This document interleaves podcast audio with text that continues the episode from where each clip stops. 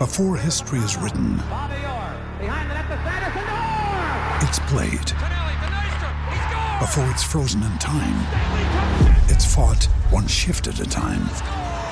Before it's etched in silver, it's carved in ice. What happens next will last forever. The Stanley Cup Final on ABC and ESPN Plus begins Saturday. We took it all. We brought them to our land. An endless night, ember hot and icy cold. The rage of the earth. We made this curse.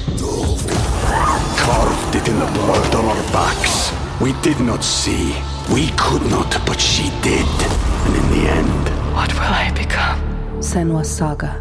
Hellblade 2. Play it now with Game Pass. This is the story of the one. As a maintenance engineer, he hears things differently. To the untrained ear, everything on his shop floor might sound fine, but he can hear gears grinding or a belt slipping. So he steps in to fix the problem at hand before it gets out of hand. And he knows Grainger's got the right product he needs to get the job done, which is music to his ears. Call, clickgrainger.com, or just stop by. Grainger, for the ones who get it done. From the fifth quarter studios in Madison, Wisconsin, you're listening to Coach Unplugged. And now, your host, Steve Collins.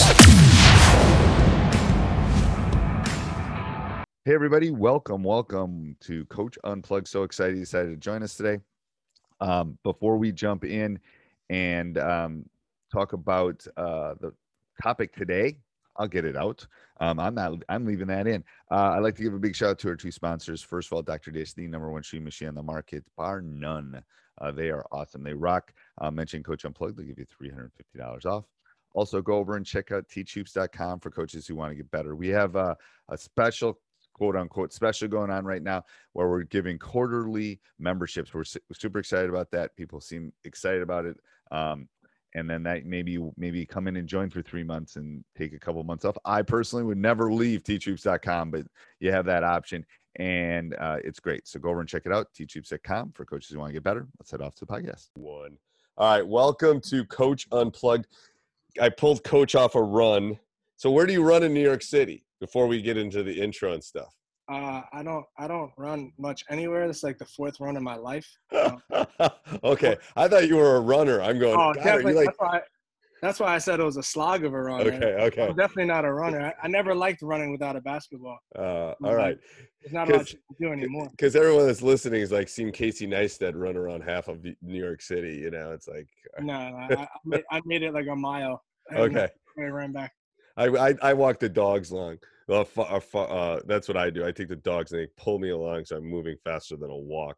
Um, Yeah. So, Coach, I'm going to have you introduce yourself. Kind of tell you're you, you coach in New York, New York City, but I'm going to have you kind of tell the introduce yourself. Tell the tell the listeners about your kind of basketball journey. You know, starting back to your playing days, and then just kind of working through where we're sitting here today, and and um, and then we'll talk about your program and building a program and all that fun stuff. Oh, that sounds good. You know, my name's Brian Shea. I'm a physical education teacher and basketball coach from uh, Brooklyn, New York. I'm a one of those rare lifelong New York residents. I've lived in Brooklyn my entire life. Uh, Oh, really? In Brooklyn? yeah, I live in I live in Brooklyn my entire life. I've actually I've been outside of my, my you know my, the house I grew up in since I was 22 on 30 now, but I've never lived more than like 15 minutes from where I grew up. Fun fun fact to, to basketball junkies, I grew up in the same uh, neighborhood as Chris Mullin. Uh, Okay. I knew the entire Mullin family growing up. I used to go to their camps. I worked at their camps. Um, I, I still see some of his brothers all the time. How many brothers does he have? Uh, he had three brothers: Okay. Roddy, Roddy, Terrence, and and John. Um, Okay. Roddy unfortunately passed away a couple years ago, I think, and uh, you know Terrence, Terrence is still in the neighborhood, so I see him, you know, a couple times a year. Nice guy. Like I said, I, I was the first basketball job I ever had was working at Chris Mullin's camp when I was about 14 years old. Um, same same gym that he shot in growing up. Uh, it's the same gym I played in, St. Thomas Aquinas. Uh, it's a it's a it's a staple in Brooklyn uh, church basketball, I guess you would say. And he- Right. he, actually mentions it in his Hall of Fame speech. Oh, he does. Yeah, Oh, he that's growing up on Flatbush Avenue at St. Thomas Aquinas. Uh, God, he could shoot, man. He uh, he shoot. he came in one day after we worked in camp, and uh, he was wearing thong sandals. I'll never forget this, like the open toe flip flops. And he's like, "Can I shoot you guys?" Like, You're Chris Mullin. You can do what you want. And uh, I think he made like 17 straight corner threes from like out of bounds in like the big one of the biggest gyms in Brooklyn, and just like conver- having a conversation, like, "How'd my son do today?" Like, he was great. like, Right. uh, it was unbelievable. And what's he doing now? He was coaching for a while, wasn't he? Uh, he was at St. John's um, for a couple of years. Um, when basically when Shamorie Ponds was at St. John's Yeah. run, it was when Chris Mullin was the head coach, and uh, you know there was a big thing. He played there. He you know he was coming back and everything, and I don't think it worked out how No. either side really expected it to. And uh, I, I don't think he's involved in the basketball at all right now. I know he was working as a an executive in a couple different organizations. NBAs and stuff. Okay. Really, All right. really nice. So that's interesting that you, I mean, growing up in Brooklyn and staying in Brooklyn is interesting. That's an interesting Oh, twist. all my life, except people tell me I don't have the accent that. No, you really, you don't. You, you, I mean, I was telling you about the other coach. The other coach had the accent. You don't have the act. You really don't. Like, They just tell me I talk fast, but that's about it. you don't have that like Midwestern draw like we have. Um, what? Uh, all right. So then what happened? So you went to you went to school in Brooklyn. Uh, I went to school in Brooklyn. I went to I went to Catholic school my entire life, kindergarten to twelfth grade. I went to St. Thomas, and then I went to St. Edmund Prep. Okay. I played, I played there for four years, and uh, I got recruited by a few different schools. Ended up going to Brooklyn College. Uh, like I said, I've never left Brooklyn. Um, you know, I was comfortable when I went on that visit. And one of my guys, one of the guys on the team, had went to St. Edmunds a couple years before I did, and I knew him a little bit. And um, I played on some really good teams at Brooklyn College, teams that won our conference championship a couple years in a row. Um, I didn't get a lot of time. I played behind a lot of guards who scored a lot of points. So, uh, Right. but uh, I was a captain in my uh, my senior year, and uh, I basically started my coaching journey. You know, I knew that I wanted to get into coaching basketball at whatever level I could when I was, you know, playing in college. Just like I always felt that I saw the game a little bit differently than you know maybe the average person did, and um, you know, something that I was passionate about. And my college coach actually told me when when I was a freshman that he could see me taking over the program one day, which kind of kind of really opened my eyes, and maybe I was right about wanting to be a coach. Have you thought of making the step to, to college? I actually started out as an assistant coach. I coached at Brooklyn College for four years. Um, Okay. Uh, I think a week after my last game as a senior, I was uh, out recruiting um, with my with my college coach, and you know, kind of got it to the uh, other side of the foot deal. Um, you know, that first year was an adjustment. Not so much the. Uh, I think my teammates always had a certain level of respect for me because they, they knew how how much I cared and how passionate I was. But going from being their teammate and their friend to being their coach was kind of a an adjustment, at least initially. Um, I think I, I think I handled it as about as well as I could have. But What um, i- what is the what's the recruiting radius for a, a college like that? Uh, Brooklyn is a commuter school, so it's mostly. Oh, it is. Okay. Yeah, yeah, it's not. They they just got like after I finished playing. I think my second year coaching, they started that they built like a an apartment building, but it wasn't. It's not really a dorm. It's more like apartment buildings for the school. Okay. Uh, but we had kids from all over. Kids from Long Island, Staten Island. Um, okay. kids that rented apartments. Like one of my kids uh, who ended up becoming one of my best friends, who's an assistant coach at John Jay College in the city. He's actually from up in uh, Binghamton. Um, Okay. up Area. So he came down there just to go to school. It's really well known for its education um, programs. It's a really big phys ed uh, school, um, which Okay. is why a lot of people go there. Um, And, and how big is that conference? Like, how far do you have to go to play people? Uh, in our conference and at league play, um, the Yeah. furthest game is um, from Brooklyn College is probably City College in New York, which is like you know the most I guess the most famous CUNY school from Right. the 40s when they were in the NCAA tournament somehow. Yeah. Um, Okay. That's all the way up in Harlem. Um, we go from uh, we went downtown Brooklyn to Queens, uh, a couple of schools in Manhattan. You don't even schools- have to go to. You don't even have to go to Jersey. You don't have to go across the bridge then, even, huh? Uh, just to Staten Island was only for, Okay, for conference okay. play. But out of conference, we went to New Jersey. Like I think I played at almost every Division three college in New Jersey at some point. Uh, Okay. um, so because that's that you for your out of conference games, that's going to be the longer trips you take. Like down to Richard Stockton, which is in like Atlantic City. Right. Stockton College now, but uh, no, Okay. that's probably the furthest trip we took. Um, and then when we, we, we actually won our conference, we went to uh, St. Lawrence uh, University, which is based uh, all the way upstate. It's like around the corner from Canada. Yeah. Uh, and then uh, that, and then we went to Rochester the next year. So Okay. a couple, couple of different schools that, but you know, it's a different, it's definitely a different feel than uh, we didn't have the long bus rides. That You don't have the long bus rides. So then what? So th- so then you did that for four years. Then what? Uh, after the after my third year coaching at, at Brooklyn, uh, my head coach ended up stepping down. Um, a lot of people thought I was gonna get the job. Uh, uh, didn't. Might have been told I was a little bit too young. I was only 25 at the time. Right. Um, I ended up staying a year at the uh, with the guy that got, the job. Lost a ridiculously tough game in the conference uh, championship in double overtime. And uh, after that, I just decided that you know I I had done as much as you know I, I pretty much could um, as a, an assistant coach. That you know I brought in 21 kids in four years. I brought in a few thousand point scorers Right. uh, tournament MVP. So you know, I, I had done a lot of recruiting, and um, I wanted a chance to run my own program. And I was fortunate; someone stepping down from a high school position uh, recommended me to their athletic director, and he actually reached out to me, and uh, went in for an interview. Uh, and then you know, I was fortunate. He's actually a guy from Madison, Wisconsin, um, who was teaching in New York City. Really? Yeah, um, and I think he was a college athlete. He he kind of sensed that bond in me, and um, he took a chance on me, and I'm, I was really fortunate for that. So I, you know, I've been there for. I just completed my fifth season at uh, Adam Shoot Academy. Okay. And how big's this school you're at right now? Uh, so something that's uh, probably unfamiliar to most of the the country is that New York is is really big on New York City in general is really big on um, shared campuses. Um, so the the building that the our all my boys go to school in is there's three high schools in that building, three separate high schools. Um, so Really? yeah, it's it's extremely common in New York City. That's why you know a lot of them are called uh, are called campuses. They're campus schools. So like they're they just you know the first teaching job I had was actually at a campus school in Manhattan where there was five schools. Every floor was a different school. Um, They're just trying to make it smaller so the kids are more connected, or what are they trying to do there? I, I'm not a I'm not an educational policy. I think the- Okay. I think the theory is that the smaller school, the small, smaller classes, more attention. Um, Right.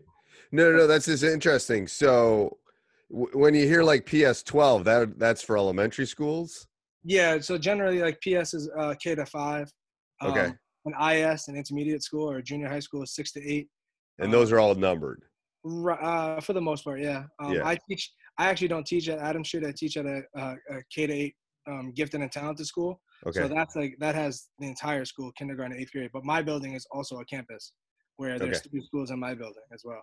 Um, and then what what what's the what happens when you have three schools in a campus? Is it like different lunch times, different like yeah, does, they're, they're staggered everything. Um, we split the gym, so one one side of the school, uh, one side of the gym is always my school. The other side is is always another school, and the uh, the third school is a smaller um, school that's just for special education students. okay And they kind of like they know when we're not in the gym, and they just go in there.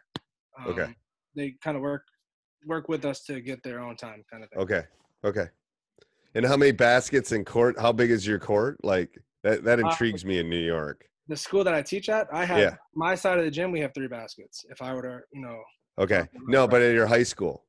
Oh, we have six. We have six. You'll see in some of the clips I show later. Our gym is actually really nice, and uh, I'll show you clips of gyms that are not so nice. Um, know, I know we were talking about one point that you take like when you go on the road, you go on, you jump on, you jump on a bus. I mean, you jump on the subway. Oh yeah, yeah. We um, I know that it's probably common for um, schools outside of New York City probably get on their own school bus and drive to and from games. My kids Right. get on the, they get on the train, um, and they, they they'll get on the train or the bus. More more more likely the train, and they'll just right at the school they meet up in the lobby, and then my captains make sure everyone gets to the train, and we go from there. And do you do you just and then when the game's over, you talk to them and then they just go off on their own. Yeah, yeah, Yeah. much. Gener- generally, um, there's a lot of schools aren't too far from train, so it's not really a, an issue. And plus, you know, all of our kids will be going. Um, they live all over Brooklyn, but the where our school is in uh, Adam Street's in downtown Brooklyn, so it's like I don't know, 25 steps from the Brooklyn Bridge. So it's like where they go to where they go to school is like a hub where any train can go. So Right. often they all head that way anyway together, and then they kind of split off Okay. Going, but No, I think that's a compliment. I think that's a compliment to New York kids. They're just kind of on. They they they they're, they're that's just assume that they're going to do that. yeah, There's an independence with that. That's great. As a, as someone that hasn't done that, you're lo- you as a coach lose a little bit of that interaction, like getting on the bus, yeah. bus time. Um, I'm sure my guys would tell you that we practice enough, so yeah, we, we, we make we make up for it. there's enough. There's enough coach time. That's that's true. yeah. Um, yeah, we, we we try to make up for it as best we can. Okay. Um, and uh, so do you always like so if you if you have to share the high school, do you always have to go early? You go after school? Do you have to go late? How does that work? Um, The the schools of the time uh, the the schools in the campus all get out at different times. So Oh, okay. our our school is the um it's the where my boys go to school is the Urban Assembly School of Law and- Justice. Okay. Um, it's actually a really good academic high school, and uh, there's an all girls high school in there, which is another Urban Assembly school. Which is the Urban Assembly is a really big network of schools. Okay. That makes sense. There's like 30 Urban Assembly schools throughout New York City. Um, Okay. and then uh, the, and I, again the special ed schools in the building so they, they don't really um, have any gym time after school they don't the students aren't really doing that they're in other programs Right. but our girls the the girls school gets out first so you know they're lucky because they can have girls from the girls team and from, from uh, girls from the girls school and our and our school whereas you know we can't really get girls from the girls team to play for our team Right. boys team so like we only have uh, we have less students to pick from if that makes sense Yeah, it does. um, and uh, so the girls they get out first, so they go out every day right after school. So we we come down. I I generally get down to school driving down there. Take me about a half hour. Um, and I uh, we have study hall from 3:45 to 5:15, and then we go practice 5:30 to 7:30.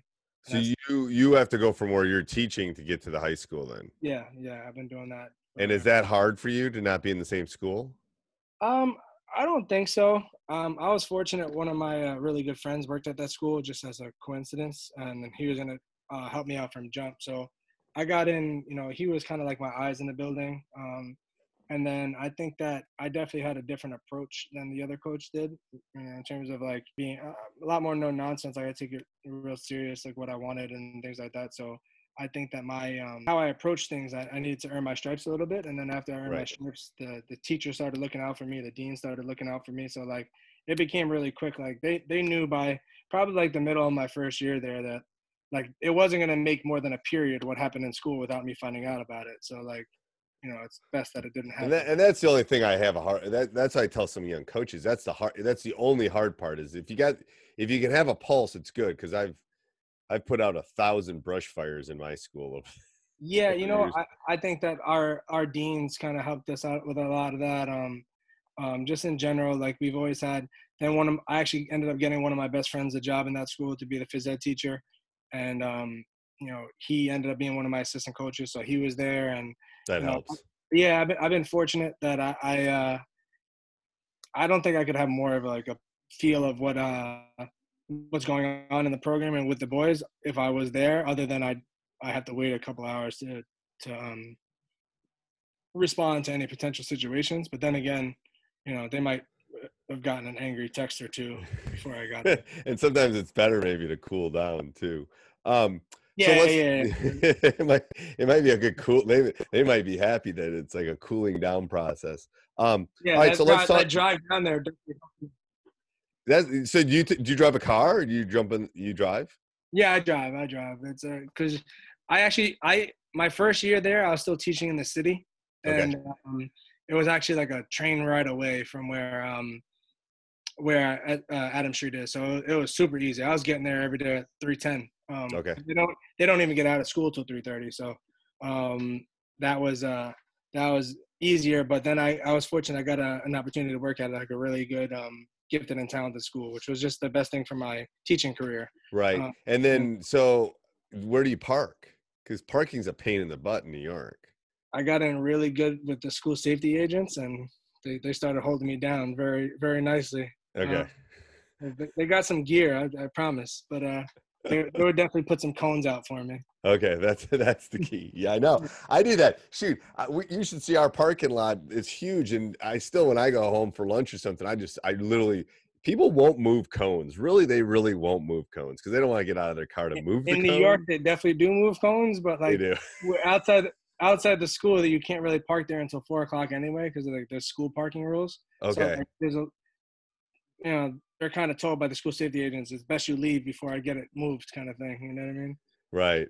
Um, so That's good. It's like the secretary, knowing the right people that make the school. That's a that's a key thing for building any program too. Is knowing who runs the school, and they run the school, and the secretaries run the school, and yeah, the, all- the right all- people.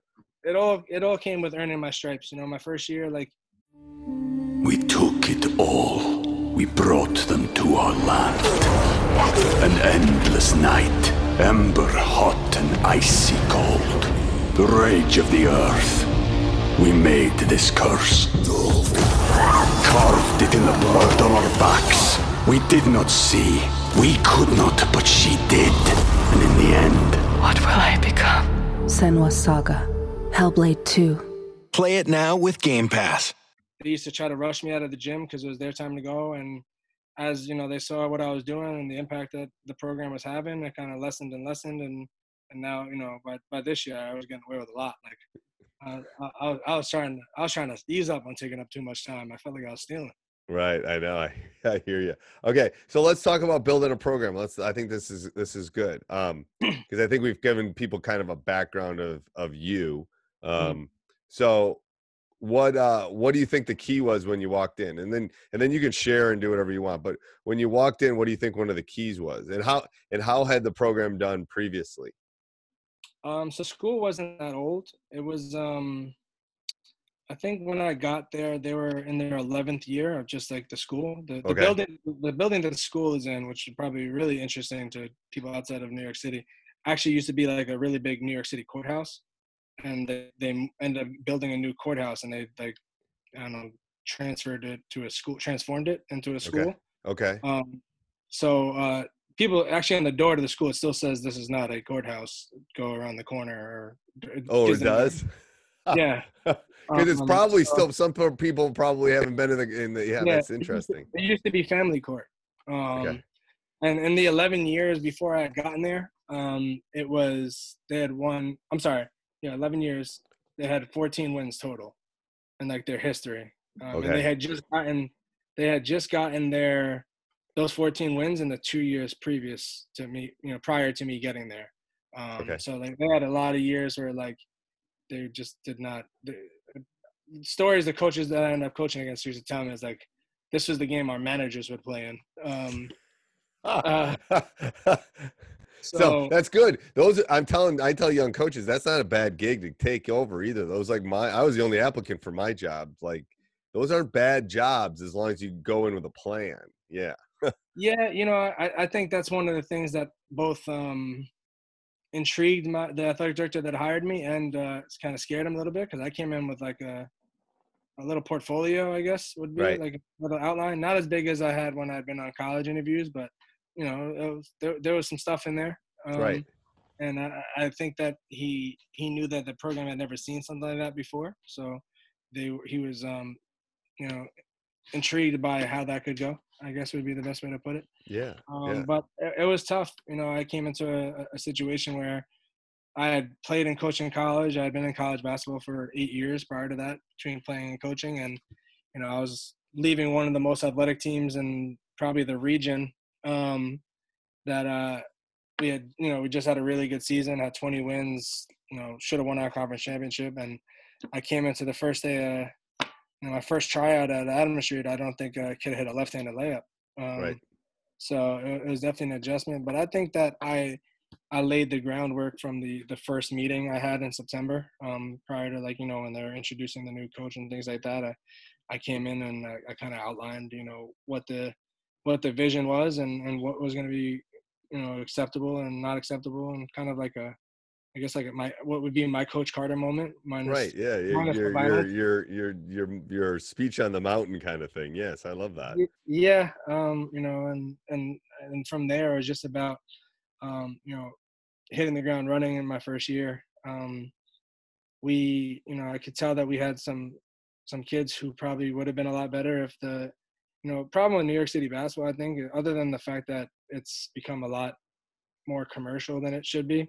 Um, is that And what do you mean by commercial?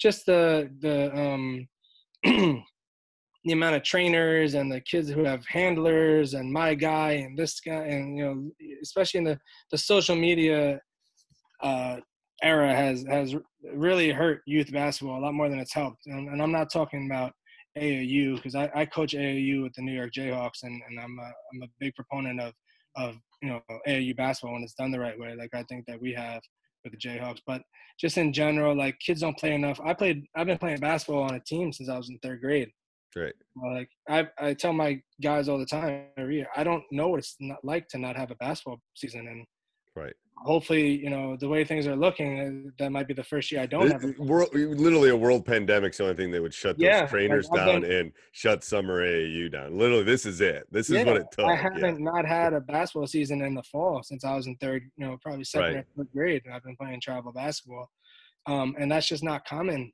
around here. So the kids that think that they're better than they are just because they're the best player in their gym class of bad basketball players or the best player in their park with bad players or they're on their block you know what i mean? Like when they're nothing to compare it to. And i i think that i my my first year especially i severely underestimated how important experience was. You know regardless of what the experience was like how important it is experience Oh, experience it's it's yeah. I say the best thing about a sophomore is they become a junior.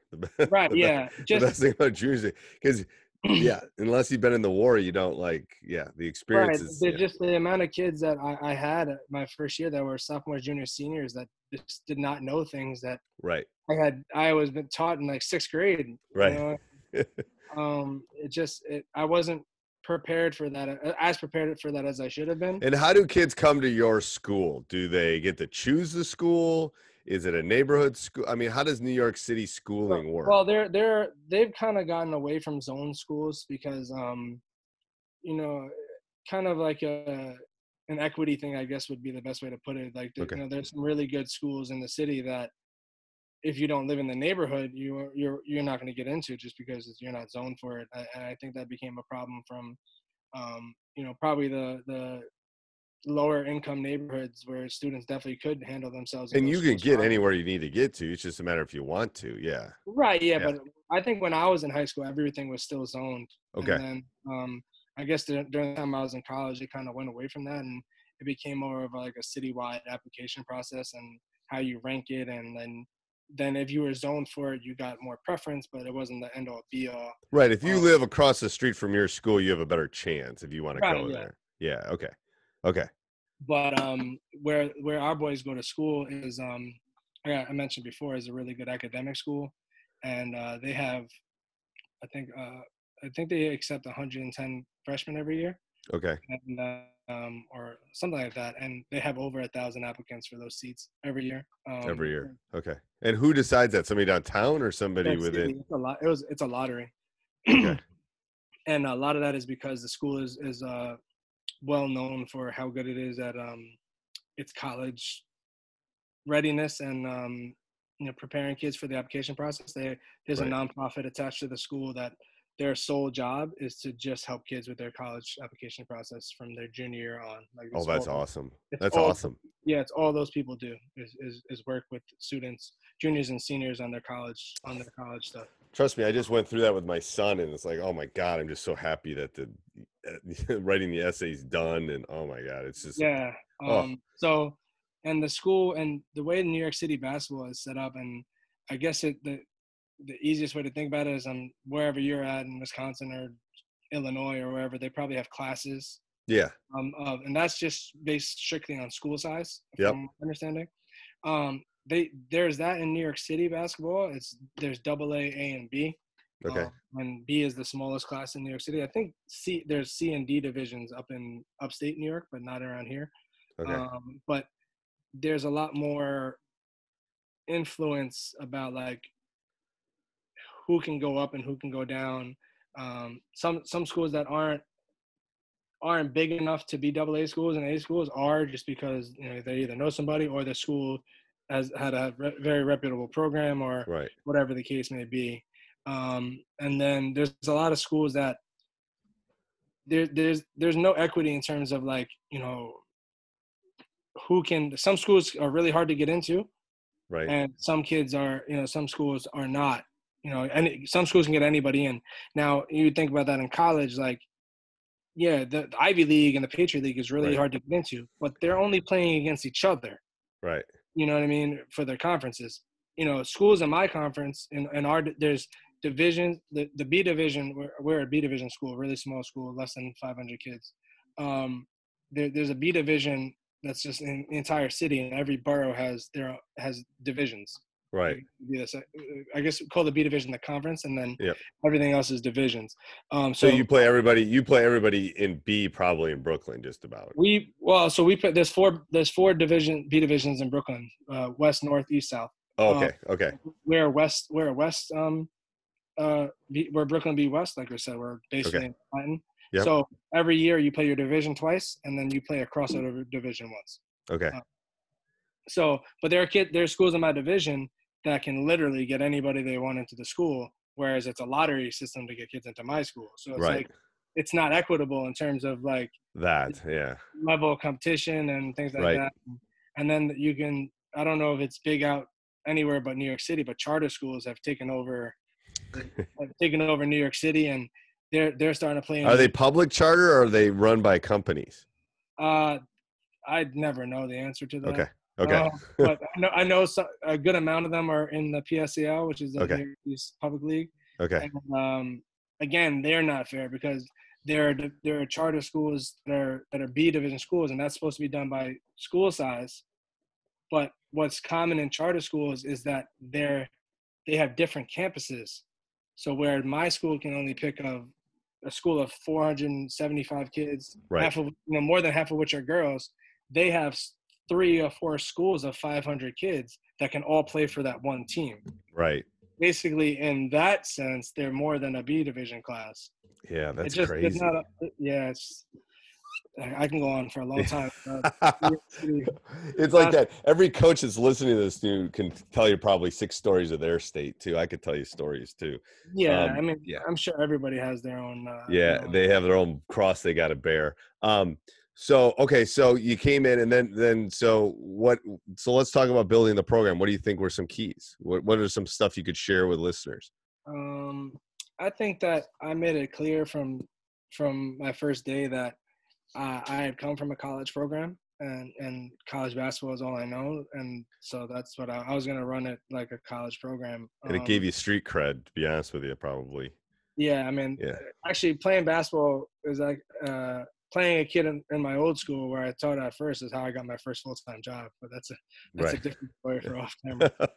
um, but uh, I, I was just very adamant about like, you know, we are gonna play the right way, and and I think the biggest thing for um, for our success, you know, I told them from day one is that we had to be um, we had to be clear about what separated us from everybody else. Um, New York City, you know, the the the mantra of them having the toughest guards and things like that. You know, for the most part, true. Like you know, more a lot more street ball is played here, and but that's also how the high school basketball is played here for the most part. Right. Um, and if you and- counter that, you can win.